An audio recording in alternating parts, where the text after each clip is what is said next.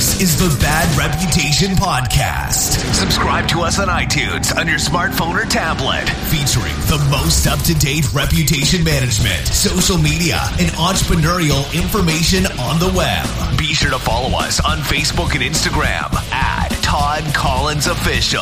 And now, the host of Bad Reputation, the Reputation Rockstar, Todd Collins. In three, two, one...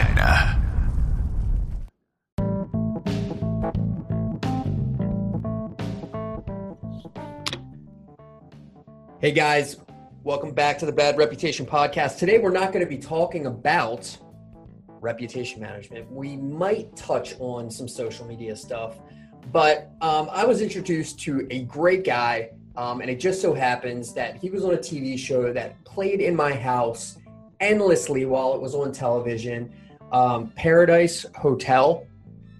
Very cool show. If you guys haven't watched it, um, it's pretty much streaming everywhere at this point. Um, you guys can obviously do your own research, but my good friend, Jared Cooksey, is here with us today. Jared, how you doing, brother? Hey, what's going on, guys? I'm doing well. Thanks for having me, Todd. Absolutely, man. So um, it, it's interesting. So a, fr- a friend of mine actually worked on the show. They introduced us. Um, you and I have a, a, a lot in common from a standpoint of like fitness and fashion and stuff like that, which it's been, it's been, you know, a pleasure to kind of watch you grow on social media since you left the show, because you, you really are kind of, and, and at least in my opinion, you're kind of showing guys that they can still dress cool without really trying really, really hard. And when I went over to your website, your website was, um, what was the website called again? Yeah, it's uh, Fash Fit Fun dot com right now. Yeah, yeah, FashFitFun. Yeah, I, I thought that was a really interesting site too, because it kind of shows you, and it was kind of the voyage that I went on last year was, get, or two years ago, was was getting myself back into shape, and then finding that my clothes didn't fit me anymore, and then kind of like, all right, I need to find my own style again, and I did. And so it's been really fun, especially when you get to a certain weight, you can fit in some some, some pretty cool clothes. Um, so it's a really good mix on that site. If you guys uh, get a chance, check that site out. That's something I wanted to mention in the beginning, because I think a lot of you guys out there could, could use, honestly could use a lot of help from a fashion standpoint, and hands down, you can use a lot of help from a fitness standpoint, because that dad bod shit is not cool anymore. No one likes it. Yeah. I think uh, a good body says a lot. You know, you, you work hard, you put in the hours, you're dedicated. Um, so yeah, the whole dad bod thing, when it came around, I was like, yeah, that's going to fade pretty quick. And it did. There's no question. Exactly. Yeah. So, so let's, you know, let's talk about, you know, the, the beginnings of you, because, you know, when you go on a show, and I got a lot of friends that are, that do reality T V. My buddy Jason's on Inked right now. Um, he's my tattoo artist. He's going to be doing an episode with us. But when you do a show, you know, you only see one aspect of a person. You don't, especially when it's a reality T V show. And you don't see like the real person. So I wanted to kind of like, I, and I know a lot of your fans, they follow you on social media, but they, they don't really know a lot about you. So I, I really want to kind of go back, you know, where you from, how, you know, what were you into? Where'd you go to school? This, that, everything else. Let's talk about that first, and then we'll jump into the other stuff, the nitty gritty stuff that the uh, fans want to hear. Yeah, sure. So, I mean, as far as school goes, I graduated from Ball State back in twenty fifteen. Um, kind of how I got into all of this was, Are You the One from M T V actually had a girl message me, um, kind of like recruited me into the uh, interview process. And it kind of just got its hooks in me. And I was like, this is kind of a really great avenue. And I saw how social media was growing. And, you know, you, you got to view it as a good foundational jump if you get on one of these shows, that you can, you know, get a good base following and launch something of your own. So I was working on, you know, doing these shows, doing interviews, flying out to L A, um, you know, interviewing for Big Brother, um, Temptation Island, all these shows. And that's kind of how I got into this and finally nailed down uh, Paradise Hotel. Now, you got to meet Kristin Cavallari, right? Yeah, I did. Yep. She's a sweetheart. Dude, she... since the hills, and my significant other knows this, she, she's she's a huge crush, man. Yeah. She's beautiful, and she's super cool from what I understand. Yeah, um, I had a couple chances to actually talk with her. Um, for those of you who saw the episode that I got voted out on, I had to pull a couple out of the house. Um, and it was really a shitty situation. um, because I'd been in the house for literally two days. And they were like, hey, you're basically taking two hundred fifty thousand dollars, uh, a chance at two hundred fifty K away from a couple. And I'm looking like, what the fuck do I have to do with this? I don't have any animosity towards these people. No one screwed me over that I had, you know, known about in the house. And when we kind of cut and I'm standing next to Kristin, she pulled me aside and she was like, hey, Jared, you know, how do you, how are you feeling? How are you doing with this? And I looked at her and I was like, can I, is this like off camera? Like, can I be honest? And she was like, oh yeah, tell, like, talk to me. And I was like, I think this is fucking bullshit. Um, to, to just have to make this decision essentially blindly. Um, I wasn't too happy with it. it. It took me a while to get down to who I was going to take out of the house. Um, realistically, if they gave me the choice to take someone out or not do it, I would have one hundred percent have not pulled anybody of the house because um, I truly didn't feel like it was my right to. Um, but when Kristin pulled me aside and talked to me and, and kind of ran me through how I was feeling and, and let me know that, you know, she understands and it does suck, um, I kind of saw a side of her that wasn't just, you know, lights, camera, action. It, she was being a person to me, you know, with all the fame, all the money that she has. Um, you know, she took time out of her day when she really didn't have to and, and kind of talked to me. So I thought that was really cool. Um, and then after the finale, man, she was awesome. She stuck around. She specifically asked everybody to come in for a giant group photo. Um, you know, she should have, she could have cut and run as soon as the cameras were off a- after the finale. Um, but she stuck around. You know, she took individuals, individual pictures with us. She hung out. She talked to us. Um, and a lot of people didn't see that side. Uh, so it was really cool to, you know, see that she she was just a down-to-earth, genuine person. Yeah, and I mean, that's that's to me is is one of the biggest things, because a lot of the times when you see when you meet these celebrities, and you know, I've met quite a few, it's you think they're going to be one way and they're and, and they're actually just like you and I. Like I, I, I had a lunch with um, last year with Jeremy Piven, mm-hmm. and I was like, what you expe- you're expecting Ari, right? Yeah. But because that's a character that he plays on a show. And then when you meet him, you're like, oh, dude, this guy is awesome. Like, he's just a normal guy, you know? He's just a dude, you know? But you're not, but you never expect that because of what you see typically. You know what I mean? Yeah. Yeah. You, you typically see their, them like almost blowing up on people or, or brushing them off. And, you know, you know, the tabloids love to jump on these guys when they're having a bad day and a fan's a bit too much in their face and they tell them to kind of piss off. Um, that's the kind of side that blows up, not the, you know, genuine side where they, they, they take time out of the day, take a picture with you or, or just talk or sit down at a lunch and they're, they're a real person. Yeah, absolutely. And, and, you know, to me, every single time that the episode was playing in the background, um, for me at least, and, and and I did watch it. I mean, there's yeah, like, no question about it. I watched it. It was there, and I mean, yeah, I heard it, but you know, I wasn't watching it. Yeah, I mean, I, hey, look, admittedly, I got sucked in. I did get sucked in, and then it like it as it progressed, I was I started kind of like I could see the click, right? I could see the like you and I were talking about this at one point where you could see the click forming in the very beginning, and then anybody that came in from the outside, that's when there were going to be these serious issues. You could see these serious issues kind of start to happen. And it was almost like you guys had, it was, a, it was the people that were there first obviously had an unfair advantage, right? I mean, there's no question about it. Oh, no question. It was, it was heavily weighted to favor the people that were what we call the originals in the house. You know, your, your Bobby Ray, Tatum, um, Tyler, David Kendall, they were all first there. So, you know, the first thing that you think if, if you're them, anybody that comes in, it's just a revolving door. They're they're going to come in and, and, and right back out. Um, you know, why why would they not sit there and say, hey, let's just all of us make it to the end and have each other's backs?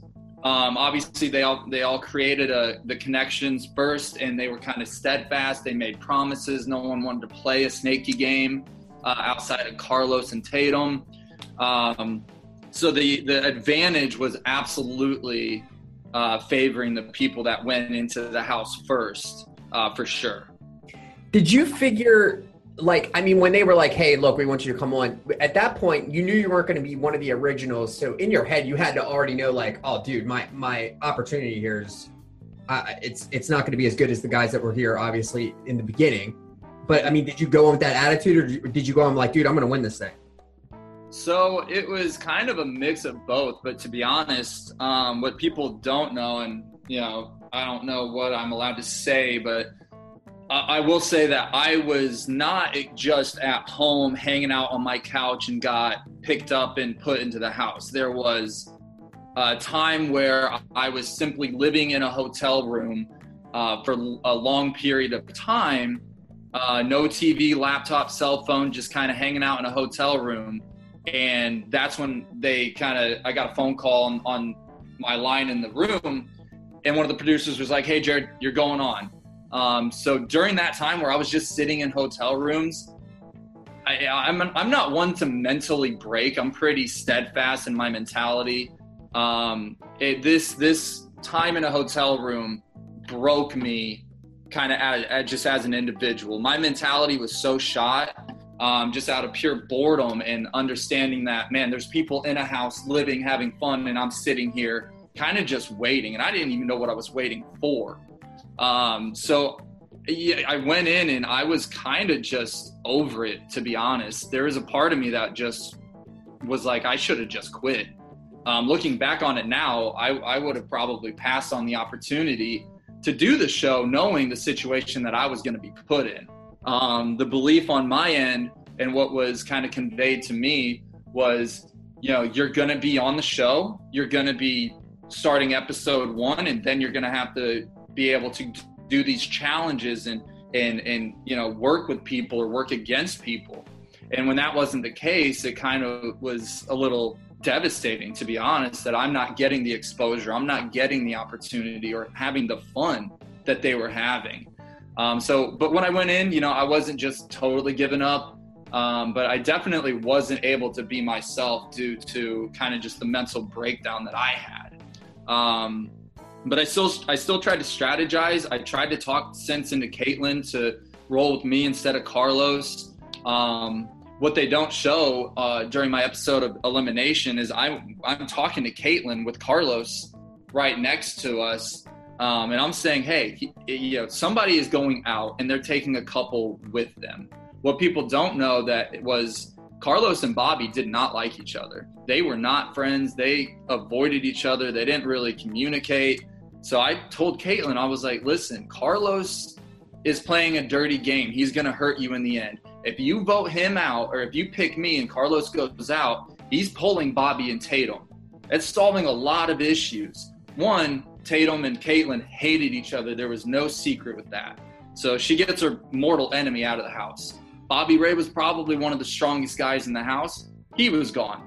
Carlos, the second strongest guy, out of the house. With that, breaks every alliance up that was in tune. So you have Bobby and Tyler, and then Jair and Carlos. You take out Bobby and um, Carlos, every every couple is kind of on their own little island instead of having these these kind of super teams separated. That's what they didn't show on, on T V, and I, I couldn't understand why. You know, the producers cut and edited it very weirdly. Um, but I tried to strategize to get Caitlin to, to kind of do that. So I did fight, but I definitely wasn't one hundred percent in in the game, uh, just kind of what I had to go through. Well, two things come out of that, right? So like one, the, the, the glitz and glamour of being on reality television, if you guys are thinking about doing it, just understand that there's a lot that goes into it from a standpoint of uh, sacrificing, right? A lot yeah. of the stuff that you're doing in your normal life. So, I mean, if you got, I, I would imagine the average person would not be able to live without their cell phone for three days and that yeah. would, and, and T V and entertainment and things of that nature. And I mean, obviously you had to not be able to see those things or interact with those things to be able to make it correct for the show. Yep. The second part of it that I always notice is that, and even this is even me, like when I shoot, like even if it's just me and my camera guy, or if it's stuff that I've been on before, the editing, like what you think is going to make air is usually not what's going to make air. It's it's like one of those sitcoms where like somebody's on television and they're super amped to be on T V. And then the next thing you know, like they sit down and they watch the show and it's like thirty seconds of it. Yep. It, it, you know, I mean, so at the end of the day, you know, you know, audience wise, you guys got to think about, like, are you willing to sacrifice for that? Because you heard what Jared said. He's like, if you could go back now, you know, it, it may, it most likely he wouldn't have made that decision to go on the show. But yeah, exactly. I would have liked to seen you more on like a Survivor kind of thing. I think that would have, I think you would have done much, much better on something like that. No question. Yeah, yeah. So one of the things that I was really amped about was just the competitions. Like, I am right. wildly competitive. Like, I will, I've kicked solid metal poles with my foot because I lost in a game of pig before. And it, it's not just, you know, it's just, I should be able to elevate myself to anybody's game. Like, you could tell me, hey, you're going to go one-on-one with LeBron James. There is no shot in hell that I'm going to win. But in my mind, I'm thinking I'm going to give it all. And there, there is a damn good chance, or there's a damn chance that I can win some way, somehow, if you play the perfect game. Now, I know that's absolutely wild to think about, but that's how competitive I am. Like, I will not expect to lose that game. It's a completely I'm audacious claim. One, right. And you would lose, even yeah. with that, even with that massive amount of self-confidence. Absolutely. But I get it. You would go in with a winning attitude, and I'm the same exact way, man. I, I it, but no, I agree with you, man. So you were put in a situation; it was an uncomfortable situation at first. You went in, you wanted to do what you wanted to do. You got in there, you did it. Um, after the show, after you came off, now I guess I can mention this. Like, you, you, when you got on the show, you had just met your current girlfriend now, who's a sweetheart, by the way. Mm-hmm. And you guys, I guess, had to kind of deal with that, but you guys dealt with it in the way, because you were, you were like, hey, look, I'm going in to, to, from an exposure standpoint, this is just going to be some fun for me. I want to win this thing. You weren't going in there like, oh, I want to get into a relationship with somebody. Yeah. And, and let's be honest, there, there isn't a relationship that happens on reality T V typically that, that lasts. A lot of, of them. Yeah. Superficial hookup. Um, and I personally just, you know, I didn't want to just have that image. Like, Tatum looked pretty bad, you know, yeah. doing, the, doing Bobby and then going to Carlos. Like, it, it wasn't a good look. Um, so I went in and, you know, it, it, it, it hadn't have been for Taylor, I would have played the game more like David and Kendall did, kind of just sticking by each other's side, being respectful, because they have a great image coming out of this. So what I told Taylor was, hey, I'm going to go do this. I'm not going to do anything stupid or that's going to make me look like a jackass.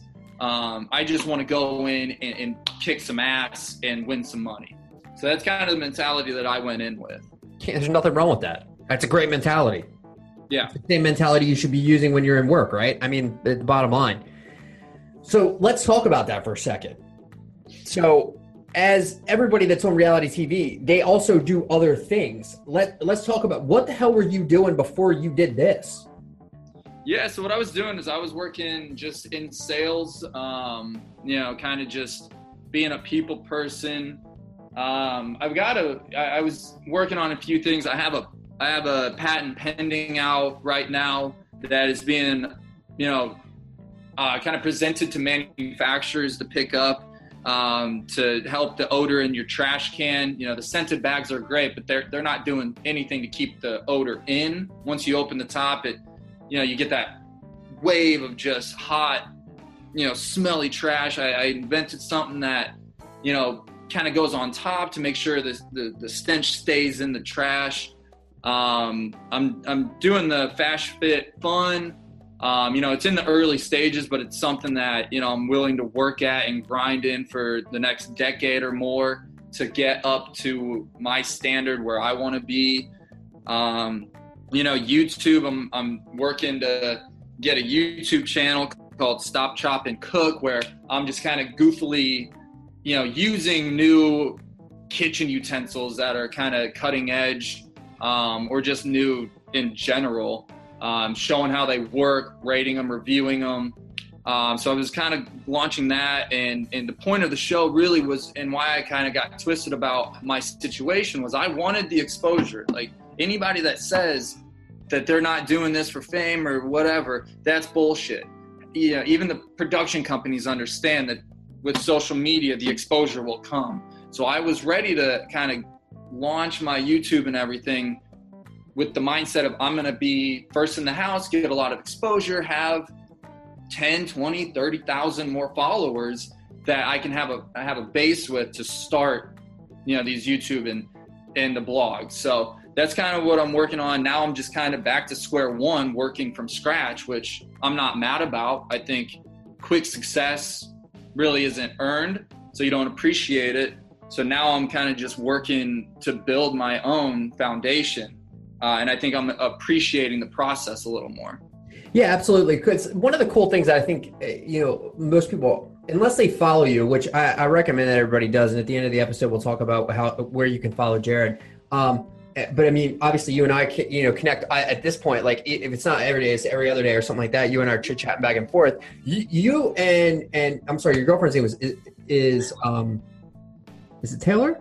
Taylor. Yep. Taylor. You and Taylor travel a lot. Yeah. Yeah. It's one thing that I, I love doing, and that I think uh, is, is important for everybody to at least try to do. We were just in uh, uh, Boston, Massachusetts, and my God, what a city, man. That that city is just so beautiful. We went to Fenway Park, absolutely iconic, saw the Dodgers kick the shit out of the Red Sox, uh, which sucked, but man, it was a lot of fun. And it's those little things that kind of, you know, that we have like a little jar that we save in to, to be able to go do these things. Um, you know, we were, we did a cruise in February to the Bahamas. Um, so yeah, I like to kind of just be all over the place. I don't like to just sit and stay for too long. Yeah. And, and you know, what I like is that you, while you travel, because you have this, and that's where I think a lot of people are kind of getting this lost in translation. I don't want to talk about this Paradise Hotel thing the whole time. I want to yeah. talk about, I want to talk about, you know, what interests you. The food thing for you is a big deal. So I see when you're out and you're traveling, the stories are very interesting because you're document, you're documenting the travel, but when you go somewhere, dude, your, your main priority is where can I get something to eat, and I'm going to order it, and I'm going to take you through everything that I'm getting to eat, drink, this, that, everything else. And that's what's very interesting to me. So when you went to Boston, it was cool because you were documenting the places that you were going, you were documenting the food that you were eating, you were documenting the drinks that you were tasting. So when people go to that area, they're like, they already, they kind of already know where to go.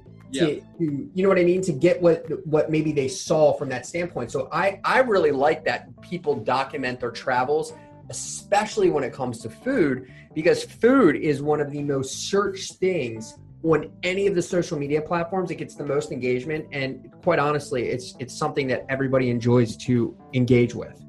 Yeah, absolutely. Um, one thing that I like to do, obviously, you know, I, I do the picture of the appetizer, the you know, main course, the wine that I'm drinking. I, I like to go in, and if, if the restaurant just absolutely knocks it out of the park, that's when I tag the location, because that's me saying, hey guys, this shit is worth it. If you are in Boston, go to the Barking Crab.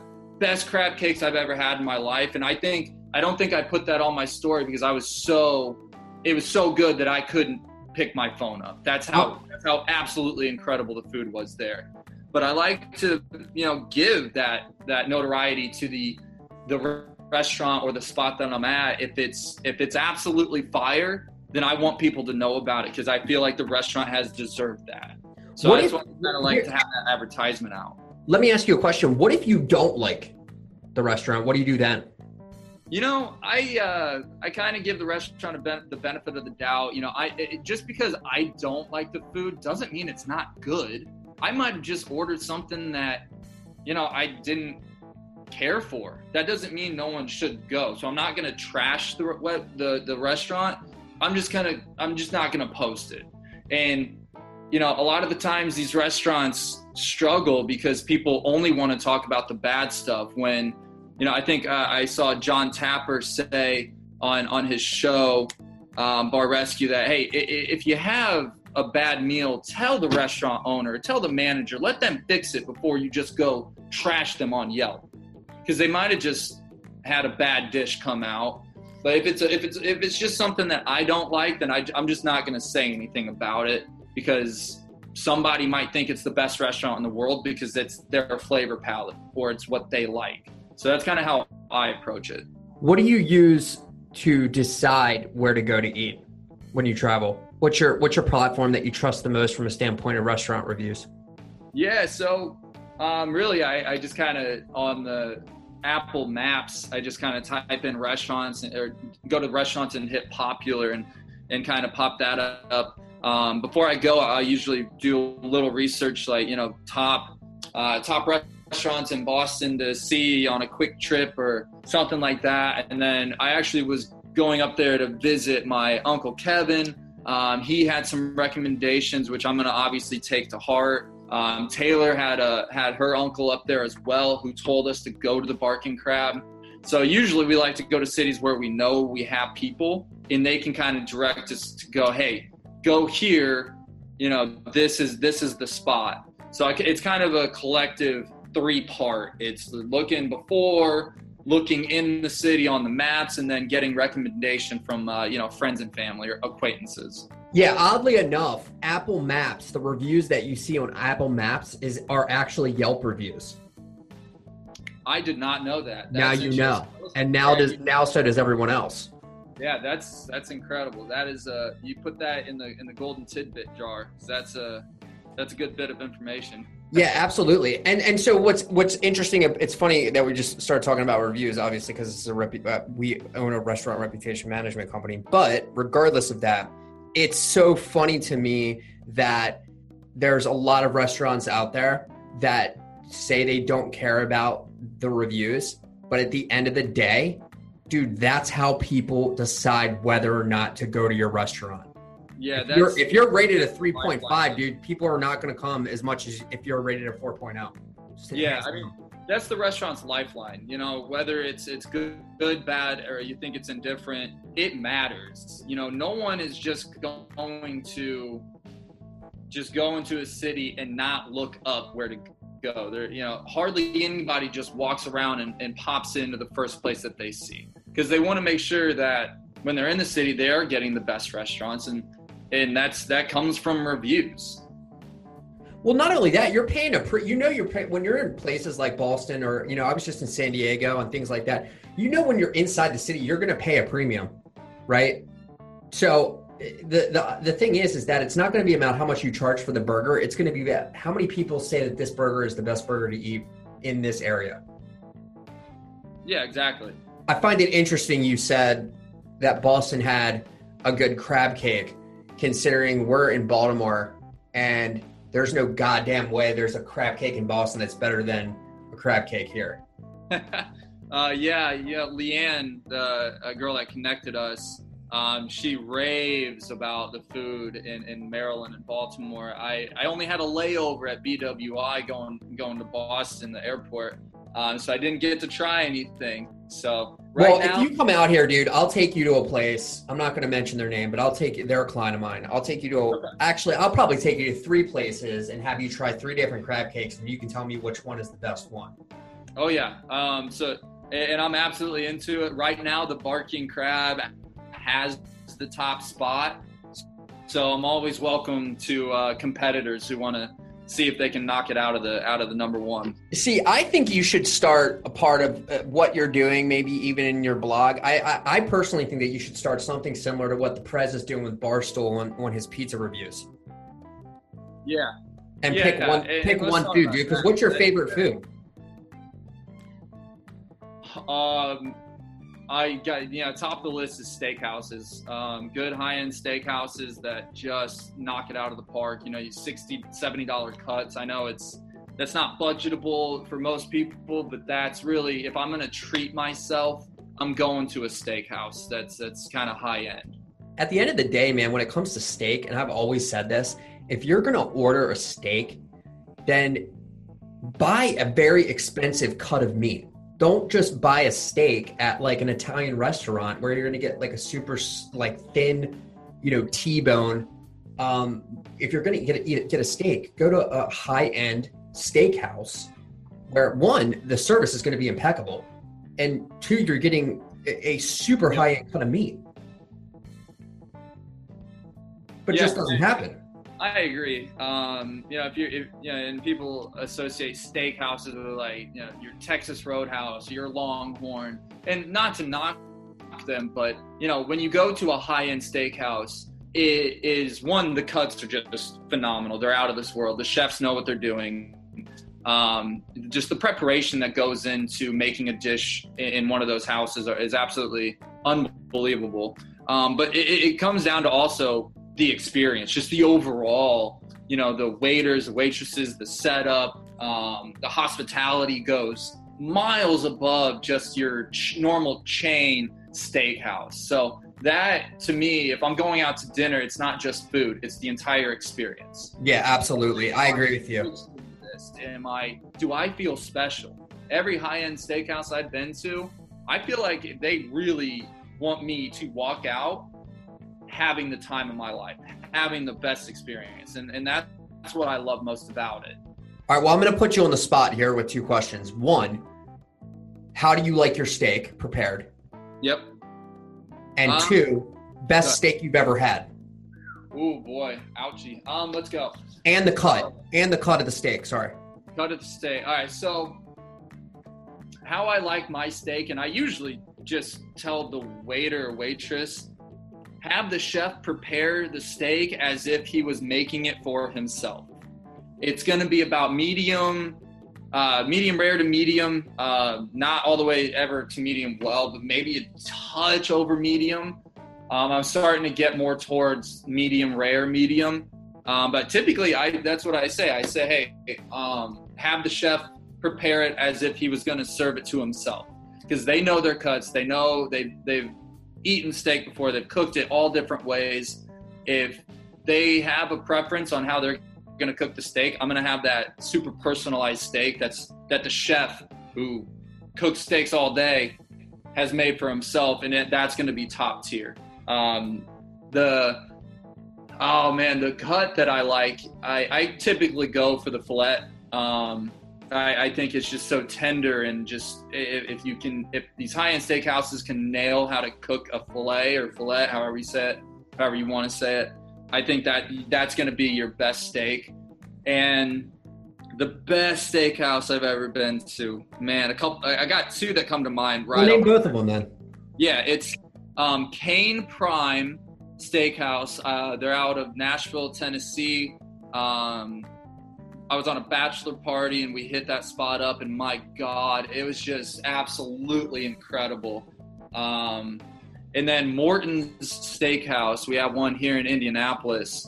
Um, I t- I go there every for for my birthday every April. That's kind of the spot that I want to go to for dinner, because the first time I had it, I was hooked. Um, and it was just absolutely phenomenal. The entire experience of, is is just something that I always look forward to.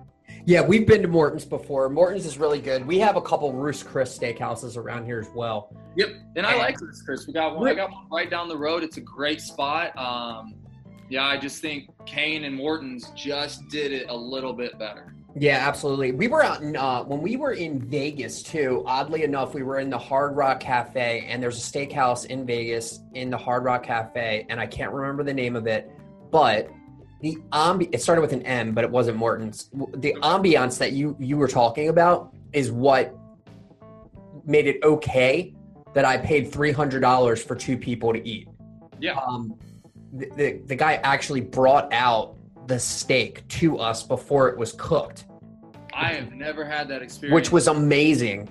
Yeah. And showed us the steak, and then went through how the steak came to the restaurant, basically. So where it started from, how it got there. So I could see the steak on this like slab of wood. Yep. And it was, it was just so badass, man. And like the guy was just so educated.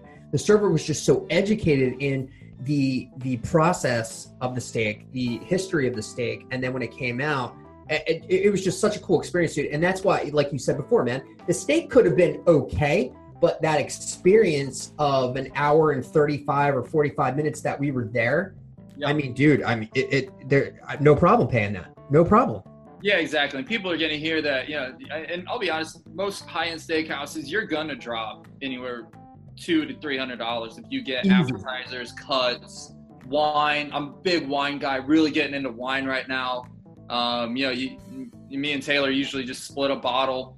You know, you're, you're looking at two, three hundred bucks, and people are gonna sit there and be like, "Are you fucking serious?" Three, and it's not. I'm not like, yeah, go do it all the time. But man, if you want to just have a night and you you like red meat and it's your thing, try just your local high-end steakhouse and just be be ready to be blown away, and just walk out and be like, wow, that's that's how you you walk out feeling like you're just a millionaire. Well, dude, here's the deal. What better way to spend three hundred dollars or two hundred dollars than an hour or two with your best friend? Yep. And unbelievable food. Yeah. I mean, like, I, you know what I mean? Like, very seldom am I going to have anybody be like, oh, that's insane. I can't believe it. Dude, it's not like I go out and do that all the time. Trust me, I'm one of the most frugal people you'll ever, you'll ever meet.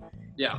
But if I'm going to go out and, and I don't drink, the food is going to be the top priority. I'm going to bust my ass at the gym the day before uh, and yep. probably the day that the day of, and reward myself with a huge slab of protein to shove down my stomach. And I can tell you what, from a fitness standpoint, I don't care what anybody says, right? Because I eat a ton of chicken, ton of yeah. grilled chicken. The day after I eat an eight or twelve ounce filet mignon, the next day in the gym, dude, I'm a fucking animal. Yeah, I mean, it's that red meat. You know, I, I'm not a doctor. I don't know exactly what's in it, but absolutely same. I think I, I prepared a steak in my house, a, a good strip, uh, something a little leaner last night. And today I, I'm ready to go deadlift a thousand pounds. Yeah. Like, I'm itching to just go do, you know, the kind of brute-ish thing that my yeah, ancestors used to do. Just go kind of wild, let the animal out. So yeah, I absolutely feel that. Well, let's talk about that for a second, because kind of we you know we touched on the food, which I really love, and it's something that I like. I love that you share those experiences and the travel that you and Taylor are doing, and the food, and, and it sounds like she really enjoys that that type of stuff too. Let's talk about the fitness side of it too, because you're a fit guy, man. I mean, there's no question about it. You can't take it away. How tall are you? So I'm I'm six three, sometimes six four. Yeah, you're a big dude. Yeah. Yeah, no, I'm not small, man. Um, you know, I think I'm two oh five, two ten, but lean with, with muscle. Um, so, yeah, I mean, yeah, there, there, there's no reason for me with my stature and or my statue and my build to essentially let it go to waste. Right. I have the raw tools, and I just, for me, why not go full potential with it? Talk to me about your schedule. From a gym standpoint, what do you what what do you do? Like, give me like a Monday through a Sunday. Yeah, so Monday through Sunday, um, I think I usually do about a four day split. So I'll hit chest, tries, a um, little bit of front shoulder, uh, your your front delt. Then I'll go right into back day on the next day with biceps. Maybe throw a little abs in, in there. Um, then it's more of a overall shoulder day, and arms and abs again. And then I hit leg day, uh, like, like an absolute animal. Um, and then, you know, usually it's a little break, but even on my break days, I, I just, if I don't go to the gym, I just feel like I, I'm, I'm just empty inside. Even if it's going to the gym, doing the Stairmaster or, or doing lightweight just to get loose, just to keep the blood flowing. Um, that's kind of how my week works out. And then, you know, after that, rest day or or low impact day, it's right back into the to the routine where it's, you know, chest, tries, back, buys, shoulders, and then legs. How much cardio? So for me, I am one of those where cardio I don't do a lot of. Um you know, when I when I'm cutting, which I'm just now getting into the bulk and cutting thing, I, I haven't perfected that yet, but during the summer you typically cut to show the muscle that you built uh, over the winter months where, where you know you're covered up. Um, you'll do I, I do about stairs or some kind of cardio three times a week, if that. Um, I just have a body where if I am going if I'm doing a lot of cardio, my metabolism's so high, I'm just I'm not going to be able to gain muscle. My my body's going to start just deteriorating and taking away the muscle that I'm trying to build. So I don't have to do a lot of cardio. I uh, I like to be more aesthetic, so I do a lot of compound lifts to to build, you know, lean muscle. Did you jump on that CrossFit thing at all?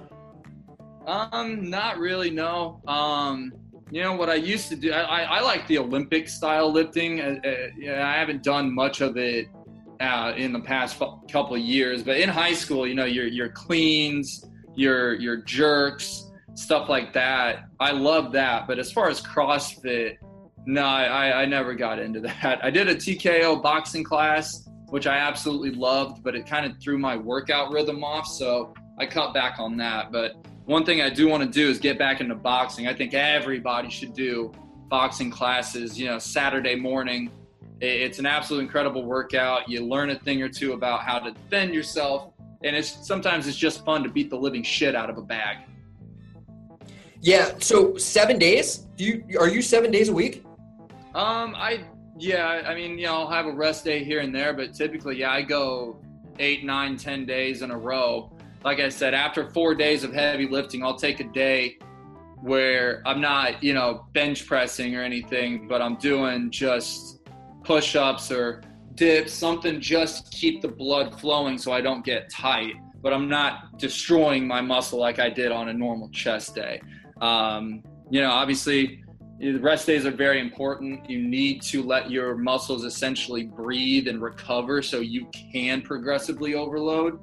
Um, but I, for me, man, just sitting on a, yeah, just not going in on a day, I just, I don't, I just don't like it. I feel like I'm missing something in my day. So if I go in on a rest day, it's very light.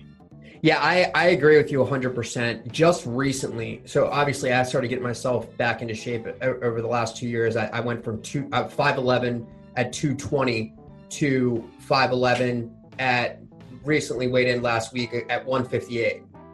Now, I will tell you it's a drastic cut. I changed a lot of things in that. Wow, nice job, Todd. Yeah, thank you very much. Um, but I'm very heavy cardio, and I'll explain to you why. So with me, um, I'm, I'm, I'm diagnosed and guaranteed to have attention deficit disorder. There's no question about it. My mind, and it's just, and that's, you'll find that a lot of entrepreneurs have attention deficit disorder. We're, we yeah. we are way more tapped into our creative brain than we are tapped into um, the, uh, I would say, educational side or whatever it is, whatever you yeah. want to call it. So we I have to have a diagnosis as the day I was born. So oh, hands down. I, I'm So for me, because I've got a, I've got a life. I mean, Jared, you follow me on social media. I'm all over the goddamn place all day, right? I mean, yeah, man, you're I'm going moving. Crazy.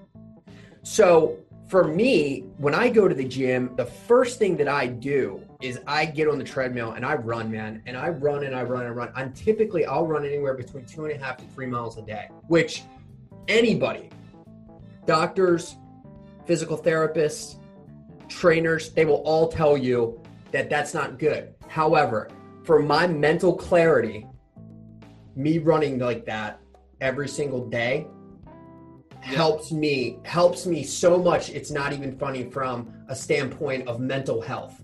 But recently, in the last couple months, I have started giving myself rest days because before I wouldn't take a rest day, man, at all. But I hit forty. And, well, bro, I, the, three days before I hit forty, dude, my knee started hurting. Yeah, uh, that's that's the problem with running like that is, you know, it's it's a lot of strain on the body. It is. So I, I've recently, I've given myself like a day, or this week, actually, it's been two days. And, um, you know, when you lose that much weight, right, that you're... you start to focus on, you become very self-conscious, right? Yeah. And so the little things, okay, will definitely, you'll go, oh man, that's because I took a day off, right? Immediately you're going to start blaming the day off. When in the reality is, is that your body's actually look, it looks better after that break day, to be honest with you, whether it's just running or lifting or whatever it is, it looks better. It's just our own perspective of what we see ourselves. So I've been really trying to be cognizant of going, all right, from a self-awareness standpoint, to give myself that break day to go, the body still needs to rest. People don't realize that, right? Yeah, no, I mean, uh, uh, it's it's it's funny. If you, when you kind of start to get into this fitness thing and you really dive into it, you are never going to be satisfied. If you really get past the point of seeing it as a chore rather than an opportunity. Um, so, yeah, I mean, those little changes, even, you know, when you get to the point even where I'm at, like I'm not satisfied. I can tell when I take a day off, my body looks different the next day versus going three, four days in a row. So yeah, you're very, you're very self-aware and, and you notice the little things about the changes, whether it's on the on the good side or the bad side of what your body is doing. Yeah, and my so my trainer came up to me the other uh, I guess it was probably a month ago, and he said, you know, hey, he's like, I'm no, dude, you're going to the same, you're doing the same stuff over and over and over again. And I'm like, yeah, I know. And he goes, I want you to do this, this, this, and this instead, but also do the other stuff. And so I added this stuff in, right? Yeah. Dude, a week and a half later, I'm looking at my body going, what the fuck? Where did that come from? Where'd yeah. that muscle come from? Where'd that muscle? And right. And he came to me, he's like, dude, how you doing? I'm like, bro, I look fucking spectacular. I love it. And it was for me at forty, even though I don't drink, I haven't had a drink in five years. Um, the, for me, the, the core, my body, my core, right. I have those, I have a four pack, right. Easily. Yeah. No question. But that bottom two has been my, has been hard for me. Right. It's just, a, it's just straight down. And maybe it's my body, the way that it's set up. I don't know. But at the end of the day, the last two have, of the six pack have been very, very difficult for me to get. And then within the last like couple, I was guess it's like four or five weeks, man. Um, it's starting to come out. And I'm like, oh shit. It was, it was what I was doing. You know, it's like, I had, I had it all there. I had everything in play. He was like, dude, it won't take you long. He's like, you just need to do these types of exercises and it's done. And that's yeah. what happened.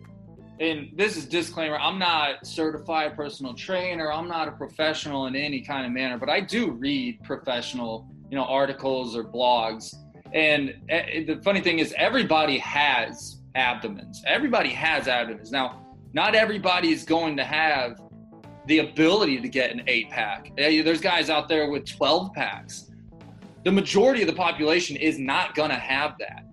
It comes down to just how your abs are set up. Some people have, if you if you've seen kind of like the offset abs, where where it looks like it kind of just diagonal shoots, you know, across the the, the their abdomens. It, everybody's different, but what it comes down to is like like you said, when you switch things up, different things started to happen. A lot of times people hit this plateau, or they get comfortable and they just have too much of a routine where they're struggling to see results. But all it is is just tweak one or two things, and all of a sudden one or two things start to happen that weren't happening before with your body. Yeah, and that's why I always say, one, if you're gonna go, if you guys are gonna go to the gym and you're really gonna take this seriously, one, I, I, I highly, highly, highly recommend getting in touch with a professional and having someone work with you, because here's the deal. You might look at it like, oh my God, I can't afford them, this, that. Look, You you want the results. If you're going to put in the work and you want the results, then get someone to work with you that knows what they're doing and can look at your body, that's trained to look at your body and go, this particular workout is going to work best for you to get you the best results that you want. And I'm admittedly not a professional either. I did a damn good job for myself, admittedly, um, without a trainer in the very beginning. But like you said, plateauing, dude, one hundred percent, no question about it. sixty days ago, I had plateaued. Yeah. There was nothing in my body that was changing until I started changing more, more of those workouts. Yeah, and it's hard to know when you are in a plateau. It's hard to kind of admit that, shit, I'm not getting any better, but I'm putting in the work. Why? Well, like, what's going on here? Right. Um, it's it's little things. You know, it's it's progressive overload, doing drop sets or throwing in cardio, whatever it may be. It, it doesn't have to be, I was heavy weightlifting, now I'm just running. It doesn't have to be drastic like that. It's just the the smallest tweaks your body or your body's going to react to. Yeah, and the and when I say, and I, I'm going to use the word diet, but I don't mean like a diet. I'm talking about like what you put in your body, dude, has a massive effect on what is going to happen to you in the gym. Yeah, absolutely, and that's where, you know, uh, and again, I'm not a, I'm not a dietitian, I'm not a nutritionist, but I have done this for long enough that I understand it. I hate the word diet. God, the word diet is a temporary change in, in your consumption of nutrition. You, people that want to really see their body change, you have to adapt simply eating clean first to start. It means cutting out fast food. I haven't had fast food in probably five years. McDonald's. Yeah, I'm, I'm around the same thing, dude. It's been at least three years since I've had fast food. I don't view it as real food. I like. I would rather buy a two-pack of chicken breasts, throw it on the skillet, steam up some broccoli, and eat that and be full for, you know, longer and feel better. Um, a lot of people, you know, think that, man, I, I've been doing this gym thing, but eating McDonald's, like it, it, they say, you know, the hardest part of getting in shape in your fitness and, and nutrition life is, is the food. You, you know, there, MyFitnessPal is a great app if you want to get into, you know, macros and stuff, but that's for down the line. To, to just start, cut out a few things, you know, instead of having waffles for, for breakfast, do egg whites and turkey bacon, and watch just how good you feel and how more, you know, the nutrition is just going to melt away most of the body fat that you have. You throw in a good routine of, of going to the gym, and you're going to see insane results. Yeah. What you just mentioned, by the way, the egg whites and the turkey bacon f- fucking is my go-to. But what I, I am a big, um, one of my boys who actually owns a protein bar, his name's Craig. He started this protein, protein bar company called M V P Protein Bars. They're act, they're actually awesome, dude. I should put you in touch with him because yeah, he'll, he'll hook you up. Um, this, uh, they're great. They're great bars. This guy's a hell, hell of a, uh, weightlifter. And he said to me the other day, he was like, dude, I know you're not a vegan. And I'm like, no, I'm not a vegan. I don't have anything against vegans. I like vegetables. I'm just, I like meat too. Yeah. At the end of the day, he was like, dude, try these turkey patties that are made by, and I can't remember the name of it, but they're vegetarian turkey. They're, no, they're like vegetarian patties. They're sausage, okay. Whatever, man. They're so good. And like, it's all, and we were going back and forth about it. And I was like, yeah, man. I was like, that's cool. I said, but here's where people get mixed up, right? They see that it's vegetarian. They don't see the chemicals that are put into that food. They just say, they, they see vegetarian, they think it's automatically healthy. When you say eat clean, you mean clean. Yeah, I mean, just cutting out like fried foods, fast food, just stuff that is packed with artificial flavors and additives and all this other bullshit. Um, you know, you, you've seen the thing with McDonald's, you have a, you have a McDonald's burger that has sat for years and bacteria has not eaten it. There's not a bit of mold on it. If bacteria doesn't see it as food, why would you see it as food? So, that's a great point. That's and that that is real. I saw that one day and was just like, oh my God. Like, I don't know about you, like anybody else, but you know, I, I ate Taco Bell and shit in high school, you know, after hands smoking, down. After smoking, you know, you get the munchies, whatever. Um, But I was hungry an hour later because you're, it's not packed with nutrients that are going to feed your body. You're simply putting something in your stomach to suppress your appetite, but it's not actually feeding yourself. That's, that's where I got away from the fast food and the fried food. And when I say eat clean, I mean, you know, turkey burgers, turkey, or chicken breasts, um, stuff that you just, you know, and, and very green. A lot of, I, I personally love broccoli. Love steamed, love steamed broccoli. That's my go-to. Um, You're not going to find a better protein on the planet than broccoli. Right. I mean, it's just, it's so, and you can eat as much, you basically can eat as much of it as you want, and you're still going to see results. And you're going to feel good. You are. You're going to feel fantastic rather than eating, you know, um, yeah, a burger and fries. Yeah, I, I agree with you. I couldn't agree with you more about that. So, when it comes to uh, going to the gym, and then you obviously, do you put any thought into the process of like what you wear to the gym? Or oh, absolutely. Oh, you do? Okay, cool. Absolutely. So my whole mentality for as long as I can remember has been look good, feel good. No doubt. And you know, people say, oh, it's materialistic, it's superficial.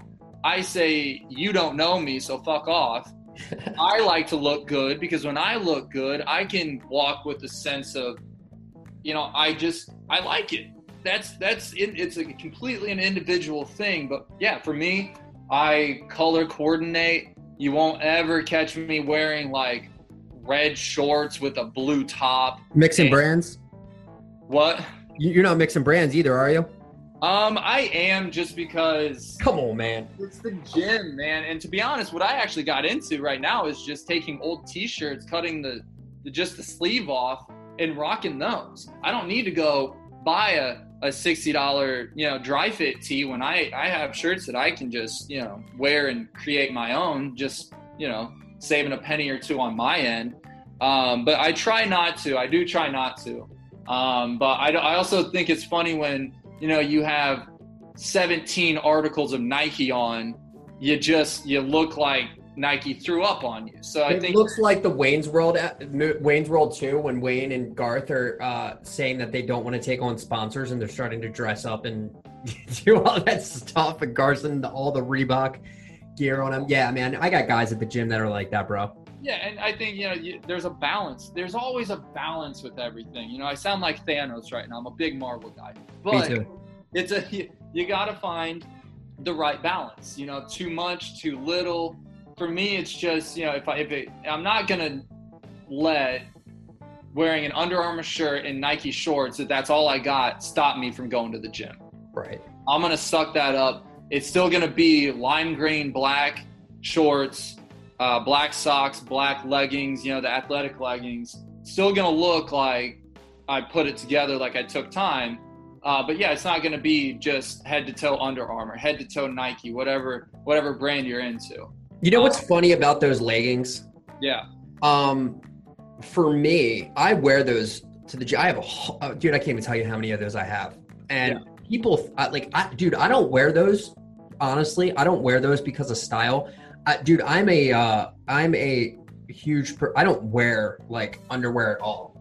Just so you listeners guys know that side note, dude, I don't wear underwear. I don't own one piece of underwear. Not at all. I was unaware of that. So. Yeah. Now everybody knows, dude. I. I free ball it for like life. Oh, like, yeah, dude. So here's the funny thing. That, those leggings are my support system for when I run so much. Yeah. So it's guaranteed for me. I have to have those on. Yeah. I mean, really, it, it holds everything in place. for, no question. For most people. And, you know, um, and for me, I just, I, I played football in, in, in high school, and it's just a comfort thing. I just, yeah. I like to have that cover because, you know, when you're doing leg day or you're doing certain things, your shorts are going to come up. No one wants to see a pale, hairy thigh. I just, I like to have the leggings on, one, because I think they look badass. I love the the extended leg look with the break from the ankle or the mid, mid-calf uh, down to the shoe. I, I just like that overall look. I feel like I'm in the N B A, so I, I mentally am like, I'm going to train like I'm in the N B A. I'm going to take my workout to the next level. So that's why, that's where I, you know, the leggings to me are just, I always have to have them on. Yeah. And, and the funny thing is too, is, to, you know, we're, both of us are people that go to the gym in the, in the winter time. I'm, I, you know, for me, I can't run outside. So I'm, I mean, I just can't do it for some reason. I don't know why, but regardless of that, I go in the winter time. So the, the extended leg ones are even better because when you go in a gym, a gym is typically very, very cold. Yeah. You know, so based on that too, it's a, it's a great standpoint, but I, I'm, a, I'm glad, I'm very happy that it's a fashion that was accepted into the guy's side. Cause typically for a very long time, it was a, it was more for women and, you know, yeah. thank, thanks, thanks to the, to the N F L and N B A players out there that, you know, put it on the map and were like, yeah, no, dudes can wear this too. It's all good. Jordan, Christ, Jordan wore them back. They were only thigh highs back then, dude. Right. But remember he would wear them when he played for the Bulls. When he did that, everybody wore him. Exactly. I mean, why wouldn't you? I mean, it's it's. Fucking dude, if Michael Jordan wears him, you gotta wear him. You know, I mean, I don't care. I don't care what he's wearing. If you know the one earring, people started wearing one earring. You no know, question about it, bro. So, so that kind of just leads me into the whole fashion thing, right? Because you were, because you you use fashion in the gym. What about like you get home from the gym, you take a shower. Taylor's like bugging you. She doesn't want to sit and watch. Uh, uh, she doesn't want to go to the movies and watch. Um, uh. The new Spider-Man movie, which I just yeah. went and saw and was badass, by the way, if you haven't oh, seen it. It's such a good movie. Go we'll see it. We'll talk about that in a second. She wants to go out. Tell me about, like, just going out on the town, man. Throw throw an outfit together for me. Man, so it it really depends. I mean, I I like more of a simple look, I'd say. I, and realistically, I don't have just a definitive look. I, I can wear plain long tees, you know, the the fashionable ones. I can wear uh Hawaiian shirts are my favorite. I just I think they're just honestly a little goofy, but they're I, I like to say that they say I, I I'm professional, but I'm here to party. You know, it's a button up, it's a collar. You're like a mullet. Yeah, yeah, exactly. You know, you you just can't go wrong with it in my eyes. I'm a big Hawaiian shirt uh fan.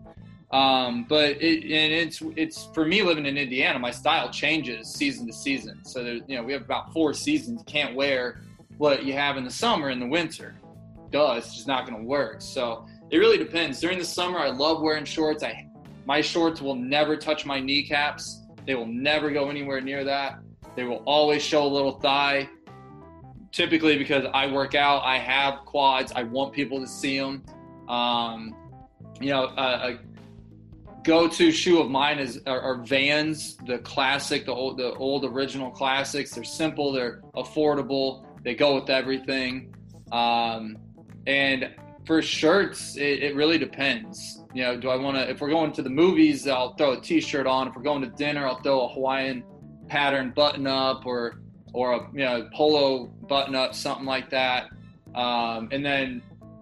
Extending off that, just, you know, always throwing something on my wrist. Always have a watch on, and I typically have a few accessories, you know, some bracelets or something on, uh, just to accent the colors and the, the outfit that I'm wearing.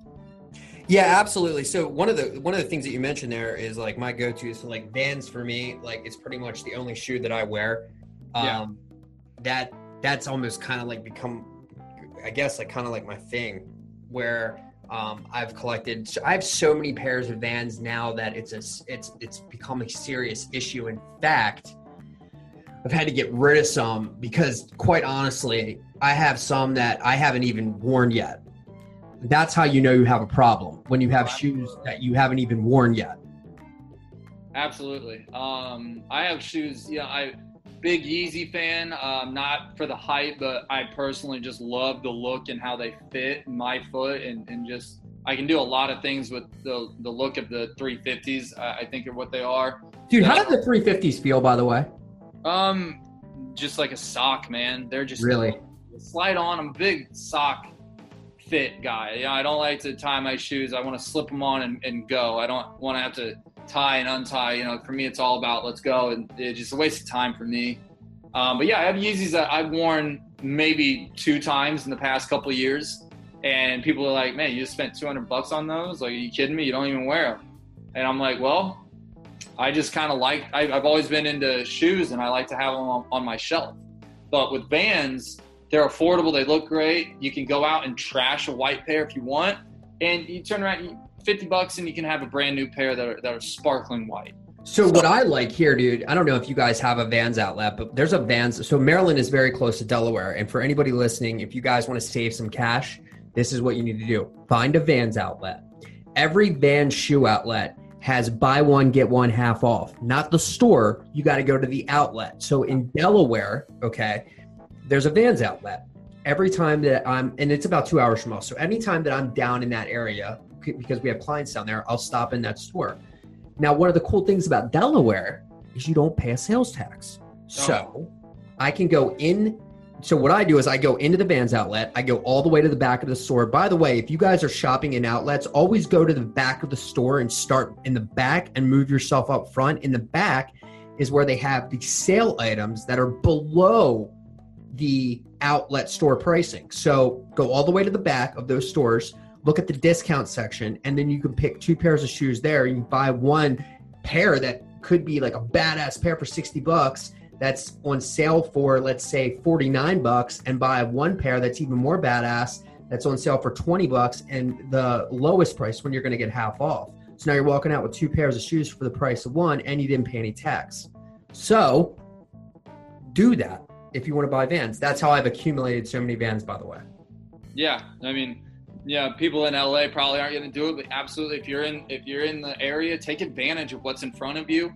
Absolutely, yeah, go do that. Well, as far I, as fashion goes now, bro, I, I you know, I, I think the thought process has become, you know, there's things that became fashionable throughout at least the time that I was growing up, man. I mean, like for a while there, the, the Von Dutch hats were really, you know, they were on fire, man. Like you had to pay like one hundred twenty bucks for a mesh Von Dutch hat. Now you can get them for five bucks. Like yeah. they, they're fads, right? I yeah. think now, I think now the world kind of has woken up to the fact, or at least in my eyes, that it's not about the brand so much as it is the look that you're trying to go for. People don't really put a lot of weight into brands anymore. And I think that's yeah. quite honestly, man, I think that's hurt a lot of brands like, you know, Abercrombie and Fitch and, and brands like that, where, yeah. you know, people cared a lot about that brand and it's just not carrying any weight. Actually, look at Champion, dude. It's a perfect example of this. Oh my God. We've, Champion's on fucking fire, dude. Used to buy a, buy a sweatshirt for, for ten bucks at Walmart. Now they're now they're sixty, seventy. I, I've seen Champion sweatshirts at ninety bucks. Like, it, it's absolutely insane. Sometimes it just takes one person to make shit like super cool again. And what people don't realize is like a lot of the shit that was cool in the nineties. So like I'm forty. So like when I was growing up, like in school, like hip was like Hilfiger and yeah. um what else, man? Like Fila was Fila was pretty like Fila had a Fila tech line that was really, really good. All these brands, man, that were like hip in the nineties are all coming back now to and and like quite honestly, I'm not joking around with you. I saw Champion in Dick's the other day next to Under Armour, and Champion shit was more expensive than Under Armour. Yeah, I think we like this kind of uh, new vintage. It's, it's yes. Love and, the nineties look, but not maybe the nineties fit. So we're taking the look, making it fit, nice cut to, to our to our style and our body, and it's it's this new vintage thing. And I absolutely love it. I just I hope it continues. I just hope to God we never revert back to the early two thousands where everybody's wearing extra extra large everything. Because that was uh, that was a nightmare. Don't we, count it out, dude. Janko Jeans is still around, believe it or not. That it's fucking company's still around, bro. Crazy, but yeah, man, I'm, I'm a big Tommy fan. Tommy Hilfiger. Um, I haven't gotten into Fila yet, um, but yeah, I mean, you, you look at Champion, and it's a prime example. And you said it best, man. It just takes one or two people to to rock it, to give somebody inspiration, and then it blows up. It's like when Lil Wayne.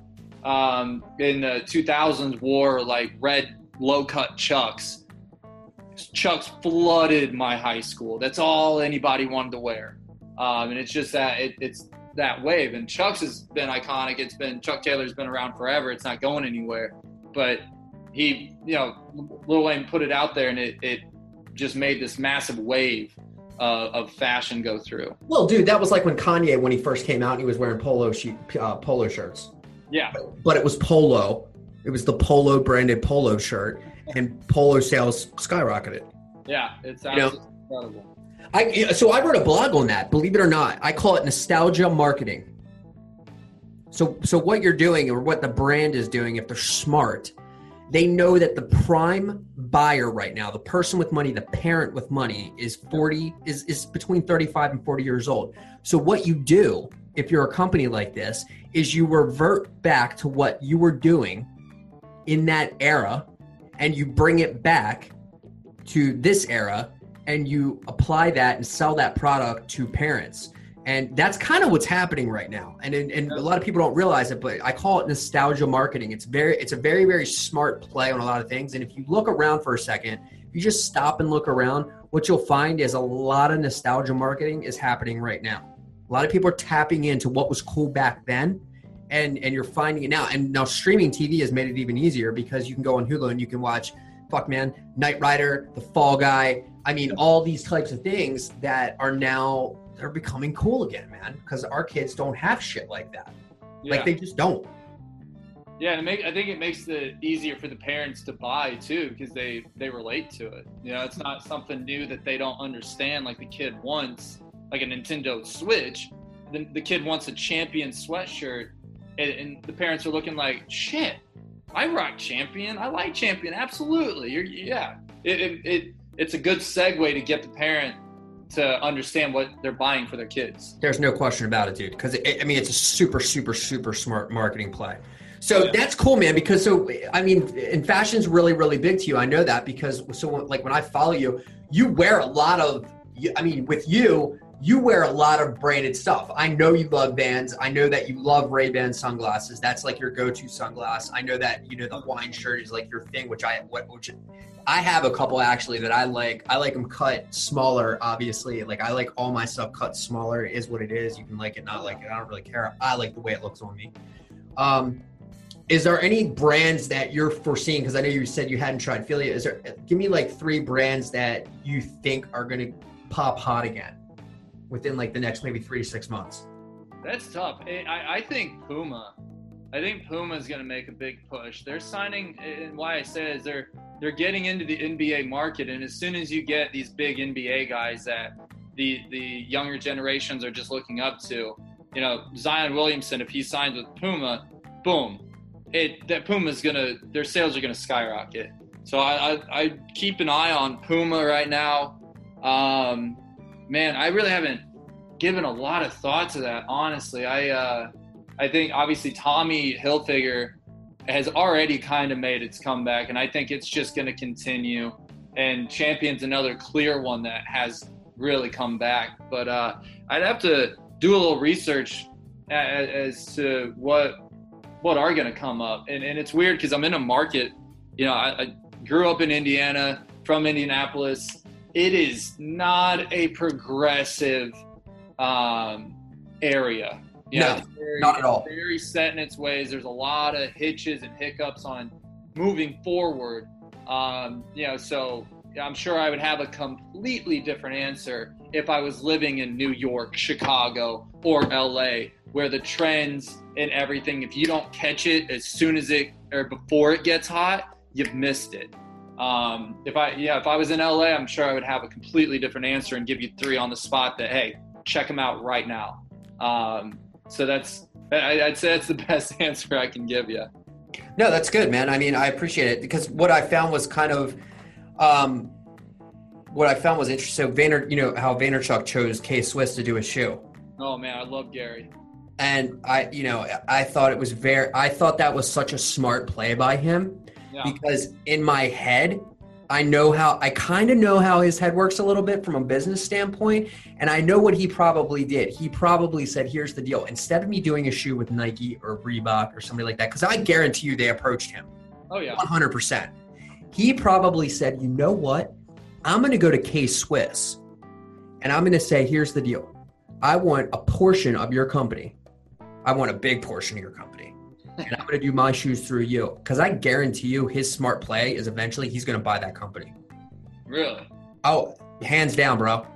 Hands down. Because what I, what I guarantee you is probably, they haven't even talked about this yet because it's just his shoe that's out. I guarantee you there's going to be a D Rock shoe. Oh yeah. D Rock. Okay. So mark my words, as of right, and I know I, I, I talk to D, D Rock, and I actually talk on Instagram. I will I will tell you this right now. Mark my words, at one nineteen on July eighteenth Eastern Standard Time, when that D Rock shoe drops, know that I called that shot. All right, you've heard, I've heard it. Everybody. He didn't. Thank you. He didn't say anything to me about it, but I guarantee you, if that D Rock shoe drops, I bet you that D Rock shoe will outsell any of his any of Gary's shoes that he's put up yet. And the most recent one is his most badass one yet, by the way. Yeah, I've seen them. I haven't um, gotten a chance to actually get one for myself, but I do want one. Um, I think I think Gary's absolutely uh, – I, I, I don't get how he does it. I'd love to sit down and pick his brain one day, but dude's absolutely a genius. And I think the way I would see his move going to K-Swiss is, you know, why go to Nike when Nike has hundreds of big names? You just kind of get lost in the fold. You go to K-Swiss, you are the big name with them. Exactly. Yeah, you know, he said it best the other day. He when when they zig, I zag. Instead of doing the old face challenge or the you know old age challenge, he he did the, he did a younger face on his Instagram. Yep. And I just thought it was it was so funny. You know, him and his team came up with that, and it just makes sense when when when people zig, you zag. And you're gonna, you know, people are gonna follow a trend, and you're just gonna catch catch a different wave that no one's seen coming. Are you on TikTok yet? I'm not. That is something. Again, Gary got me. Hey, I'm gonna have to get on it. I just get on it, dude. I'm t- I'm on it, dude. I love it. It's it's. Is it? But for, let me give you a couple reasons why I like it. One, I like it from a standpoint that it's a completely different. It's very easy to use. It's a completely different creative standpoint in in. the delivery of the content. It, yeah. It is very much from a, a copy and context standpoint, like Twitter. You only have a minimum amount of characters, so it's really more about the content than it is about the copy.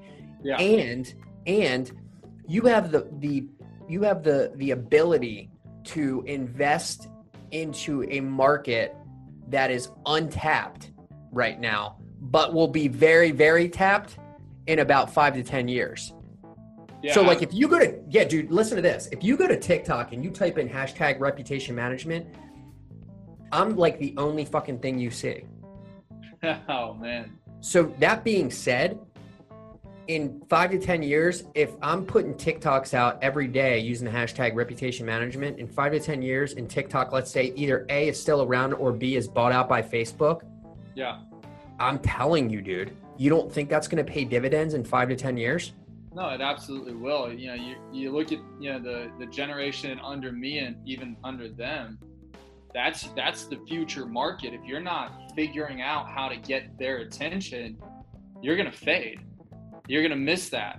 And that's, you know, I think, you know, you're, you're on there for, you know, getting dividends in ten to fifteen years. Gary said it too, man. He's not selling wine to these six, seven year olds yet, but when they turn twenty-one and they've been following him on TikTok for a decade or more, probably two decades, whatever, you know, then he's going to be selling them wine. That's, easily. That is, easily. You know, don't, he, you know, don't talk to me about next year. Talk to me about twenty thirty. You know, yeah. What are you going to do there? Where's he says point? that. He says that. I mean, there's no question about it. At the at the other f- interesting thing is, um, you when you when you load the content, you have the ability to connect your. You, first of all, you have the ability on your profile to connect your Instagram and your YouTube account, which I really really like. Two, you can when you upload a TikTok, you can immediately also share that same TikTok, and it will open up Instagram stories and Snapchat for you to deliver that same TikTok to your stories and your Snapchat. So there's, so here's the deal. There's no reason, one, you shouldn't be on those platforms. Two, there's no reason why you can't make it very simple and very easy to distribute that content to those three platforms. Yeah. I mean, the thing is with all these social media platforms is you have different sets of eyes all over the place. To you got to you got to figure out a way to capture them all. There's people on TikTok that aren't on Twitter. You know, I think the the thing that uh, the younger generation is quitting is Facebook. So if your business is only through Facebook, you're in trouble. If you're not on TikTok where they are now, you're missing out. So being able to, like you said, share it not only on TikTok but Facebook, Twitter, YouTube, whatever, Snapchat, Instagram. Yeah, you're taking one piece of content in dispersing it over six entities, capturing every eye that are individually on each of those. Yeah, one hundred percent. And so like, like I said before, I've, I I talk about this quite often and, and I, you know, I hope people actually listen to it, but at the end of the day, I always say cast a wide net. We've seen Facebook, Instagram, and Twitter go down uh, within five days of each other. Um, if you aren't on at other platforms, then what are you doing? So my, you know, when people ask me like for a business card, I tell them, I'm like, dude, I don't have business cards. Now in the reality I do, but I make a joke out of it for them. And sometimes I will give them a business card or sometimes I just don't have them on me. And I go, look, here's the deal, man. If you want to talk, if you want to make this conversation go further, you want to talk more, you can go on Instagram, Facebook, Twitter, Snapchat, TikTok, anywhere on the planet that there's a social media platform, YouTube, whatever, type my name in and you can message me there. Yeah. Which is a hell of a lot better than me handing you a, a, a business card that you're going to use to get spinach out of your teeth two hours from now. Right. And I think it's pretty impressive for, you know, people to be able to juggle all of these social medias, that they're, they're putting content on all of these. I think it's, it's wildly more impressive if you can say, I'm on all seven or eight of the big ones, individually making creative content um, while combining content across all of them uniformly, but making each of them individually, you know, for that platform. Yeah, and, and, yeah, you're, you're wearing seven hats, and it's absolutely incredible. Well, that's why agencies like us are around, right? I mean, yeah. Look, you can try to do this by yourself, but at the end of the day, you need help. Right. I mean, it's just what at the end of the day, either either A, you, and it's not necessarily an agency, but you need help either with a, a mobile application that makes it easier for you, or a distribution software that makes it easier for you to distribute the content, or you actually need someone's help in creating the content. And it's, again, people make it out to be a lot harder than it actually is. It's really about you putting in the time and what you want out of it and having the understanding. I actually just made a Facebook post about that today. I basically just said, unless you're willing to be patient, work really, really, really hard at it and put a lot of effort into it, and then just wait until something actually happens, then it's probably not a good idea to even start it. So I can tell you to start all the time, but at the end of the day, if you're not going to put the work in consistently every single day, then, you know, expect it not to happen, because it's not going to. Yeah. Yeah. I mean, people are nowadays, really, uh, kids just want to, you know, we all want, I think almost anybody under the age of probably forty wants to be a little internet famous, but they don't understand that once you kind of get that lick of fame, it, the, you're working on getting all of this, you know, in all your ducks in a row across all these platforms day in and day out. You know, it's not just a one and done. And an agency like yours is just, it's, it's a, it's, it's a beautiful way to simplify while, you know, working smarter, not just harder. Um, that's why, you know, me and you are going to work together uh, as soon as I get my ducks in a row. Um, that, you know, when we talked, I was absolutely blown away by how, you know, just insightful you were and how much you guys had to offer. So I think agencies like you guys are, you know, undeniably something that you, if someone wants to build their platforms that across all the big seven, eight, however many there are now, you guys are just an absolute necessity. Yeah. And I mean, the big thing now is personal branding. And that's kind of where we are from a standpoint of building out that personal branding package for everybody, because that's the thing. Really, sometimes you can do it on your own. You just need some guidance and some coaching yep. while you're doing it. And if you can, and, and if you can do that, um, a majority of this, the goal really for personal branding is to really teach someone how to do it on their own.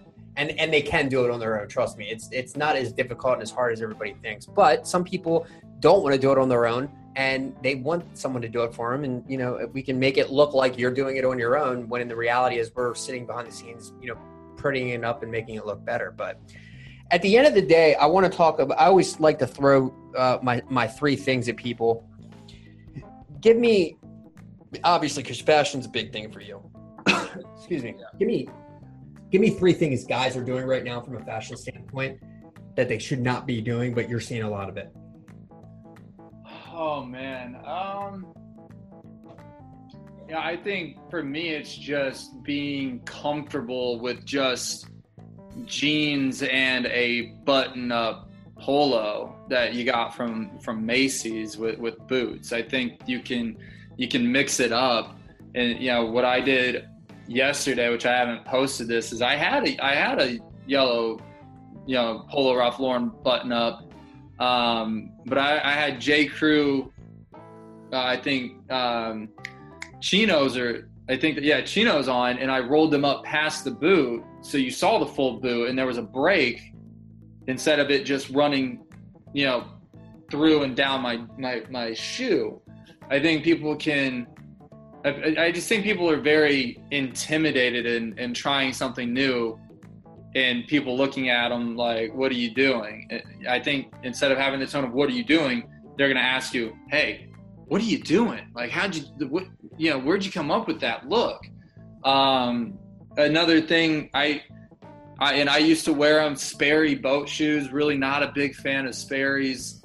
Um, I just, I think they're just so, uh, you just don't put a lot of effort into them. You just slip them on and, you know, it, I just, I, I'd like a little more effort in trying to get a, a, you know, a shoe that goes with the outfit. Um, something else, uh, I would say guys with shorts that are going past your knees. Um, I, and, and there is too short as well, you know, guys that are, you know, showing seven inches of thigh, I think it's a bit much. Um, for me, guys that are letting the your pants go too big, go too long. I like to see some, you know, class it up, fit it, get shorts that are more fit and cut to your look and your body. um, and go that direction instead of just, ah, oh, these are good, and they just, they hit mid shin. Dude, you touched on those, and and I'm glad you brought all that up because it's very, very interesting. One, shorts that are cool now were the same shorts that were cool in late eighties, early nineties. Yep, okay. Shorts, one thigh. No, no question about it. Little bit, little bit of thigh, little bit of thigh. Yep. The the the, the fucking Docksider Sperry shoe is so played out up here in Maryland. It's it's it's friggin' ridiculous. The, uh, every single Laxboro in the country navigates here, they see that you wear a t-shirt with socks all the way up to your friggin' knees with Docksiders on or Sperry's on that look like they belong to your dad twenty-five years ago. They're beat to shit, and you're wearing a backwards hat with a fucking mullet sticking out. Dude, I'm telling you right now, man, like that shit isn't cool, and no one thinks it is. No one, no one thinks that you're cool by not giving a shit or putting any effort into what you look like. Yeah, I think it's just taking an easy way out to throw super easy, you know, a pastel with a brown short and a dark brown shoe. It's I like I don't get it, dude. You can be more unique. Don't be afraid to be more unique. You can well, your the pastel button up, change the shorts to gray, and then rock white shoes. You know, I and white shoes have been around forever. They are my favorite thing to wear because I think it just pulls an outfit together. And it accents everything, especially. Dude, it goes with everything. Yeah, everything. And it's never a bad investment. That's why white Vans, I, I go, I probably buy a new pair every couple months. Um, one, again, they're affordable, they look great. And, you know, a fresh white pair just says you are a clean motherfucker. I will tell you, do, yeah. your, do yourself a favor, toss your Vans in the washing machine, white ones, if you've never done that. Your, your your your ones before you get new ones, and get them out, and then put toothpaste, white toothpaste all over them. I'm sorry, put the white toothpaste on them first. On them first. Sit, sit them out in the sun. Okay, okay, I've heard that before. Dude, I'm not I'm not I'm not lying to you. Sit them out in the sun for like five hours, then pick them up and put them into. You can do one of two things. You can either use a toothbrush and the tooth and rub the toothpaste off, and the entire shoe will be fucking spectacular white, or put them directly into the washing machine and run them through the wash. When you pull them out, they look brand new. Brand yeah, new. That's a great tip, especially, you know, people are trying to save a penny here and there. You know, you don't always have to go buy a new shoe, work with what you got. So that's a great tip. Absolutely. Listen, brother, I can't think, this is not going to be the last time you'll be on the show, obviously. But well, I hope not. I, no, I, not at all, man. I, but thank you so much for, for taking the time to do this. Because I know, right? I mean, obviously, coming off a reality T V show, man, you're super busy. You're answering a lot of D Ms from crazy people and all this other type of stuff. It, it means so much to me that you were you were willing to come on and kind of talk about, introduce yourself, and really kind of let these fans hear. You're not only your fans, but my fans too. The, the, to be able to hear you and and a lot of the cool stuff that you're doing right now. And really, at the end of the day, you're such a good dude, and you're just trying to help other people, which is is always a good thing. It's good to see people that are on reality T V that, you know, don't come off as assholes, because a lot of those guys and girls do. Yeah, man. I yeah. Shout out to my parents. You know, I, I try try to just be a, a fun gentleman, is what I like to say. Um, but yeah, Todd, thank you so much for having me, man. Um, I, I'm looking forward to coming on and, and really talking about some stuff in the future. Um, you know. You got a you got a good head on you, and I just I absolutely love having conversations with, with people that are, you know, forward thinking intellectuals. Absolutely, man. I appreciate that, because, you know, I I get I've been getting a lot of compliments lately. It was kind of interesting, and I'm just like, dude, on, quite honestly, like growing up with my, like from a parenting standpoint, my mom was not like that. She was the least complimenting person in the world, which yeah. is okay, because honestly, it made me a lot tougher, but. It's always cool when people are like, you're doing a good job. I actually like that. I'm not going to sit here and say that I don't like it. There's a lot of people like, oh, no big deal. Dude, I fucking love it when people say like, hey, I helped you or this, that, or anything else. I love it, man. Thank you for the compliment. Where can people follow you?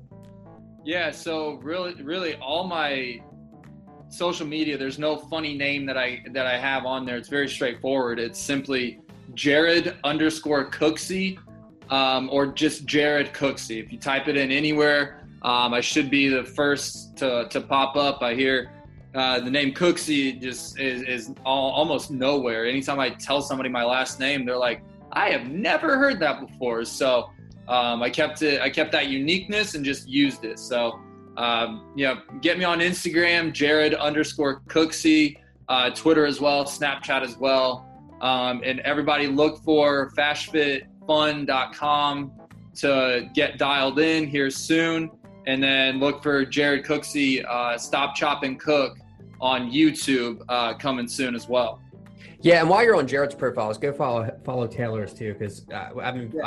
uh, she I think I think she's an open profile. I can't remember or not, but go give her follow too, because she's got some really good stuff too. So basically, wh- whatever Jared, if Jared's not putting himself on his Instagram, Taylor will put, Taylor will actually put uh, uh, Jared on.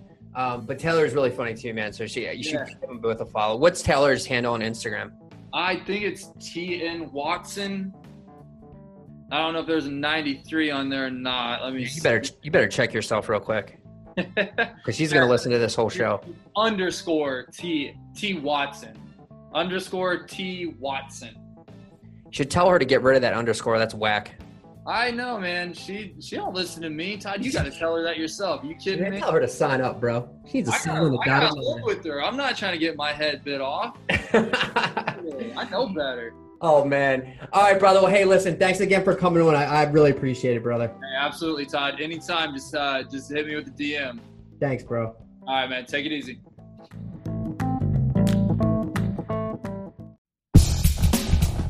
This has been a Todd Collins official production in conjunction with Platinum Reputations. Be sure to follow us on Facebook and Instagram at Todd Collins Official, or visit us at w w w dot todd collins official dot com.